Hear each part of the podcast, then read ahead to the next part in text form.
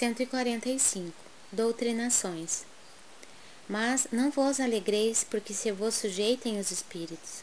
Alegrai-vos antes por estarem os vossos nomes escritos nos céus. Jesus. Lucas 10, 20 Frequentemente encontramos novos discípulos do Evangelho exultando de contentamento, porque os espíritos perturbados se lhes sujeitam.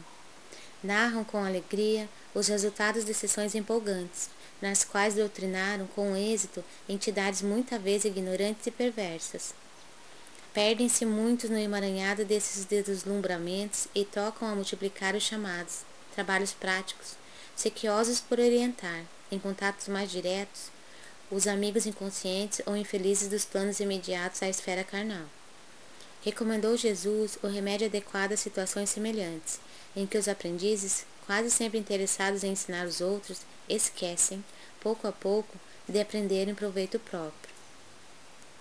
Que os doutrinadores sinceros se rejubilem não por submeterem criaturas desencarnadas em desespero, convictos de que em tais circunstâncias o bem é ministrado, não propriamente por eles, em sua feição humana, mas por emissários de Jesus, caridosos e solícitos, que os utilizam à maneira de canais para a misericórdia divina.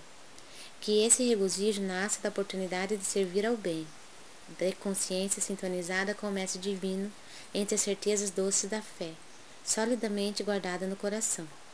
A palavra do Mestre aos companheiros é muito expressiva e pode beneficiar amplamente os discípulos inquietos de hoje.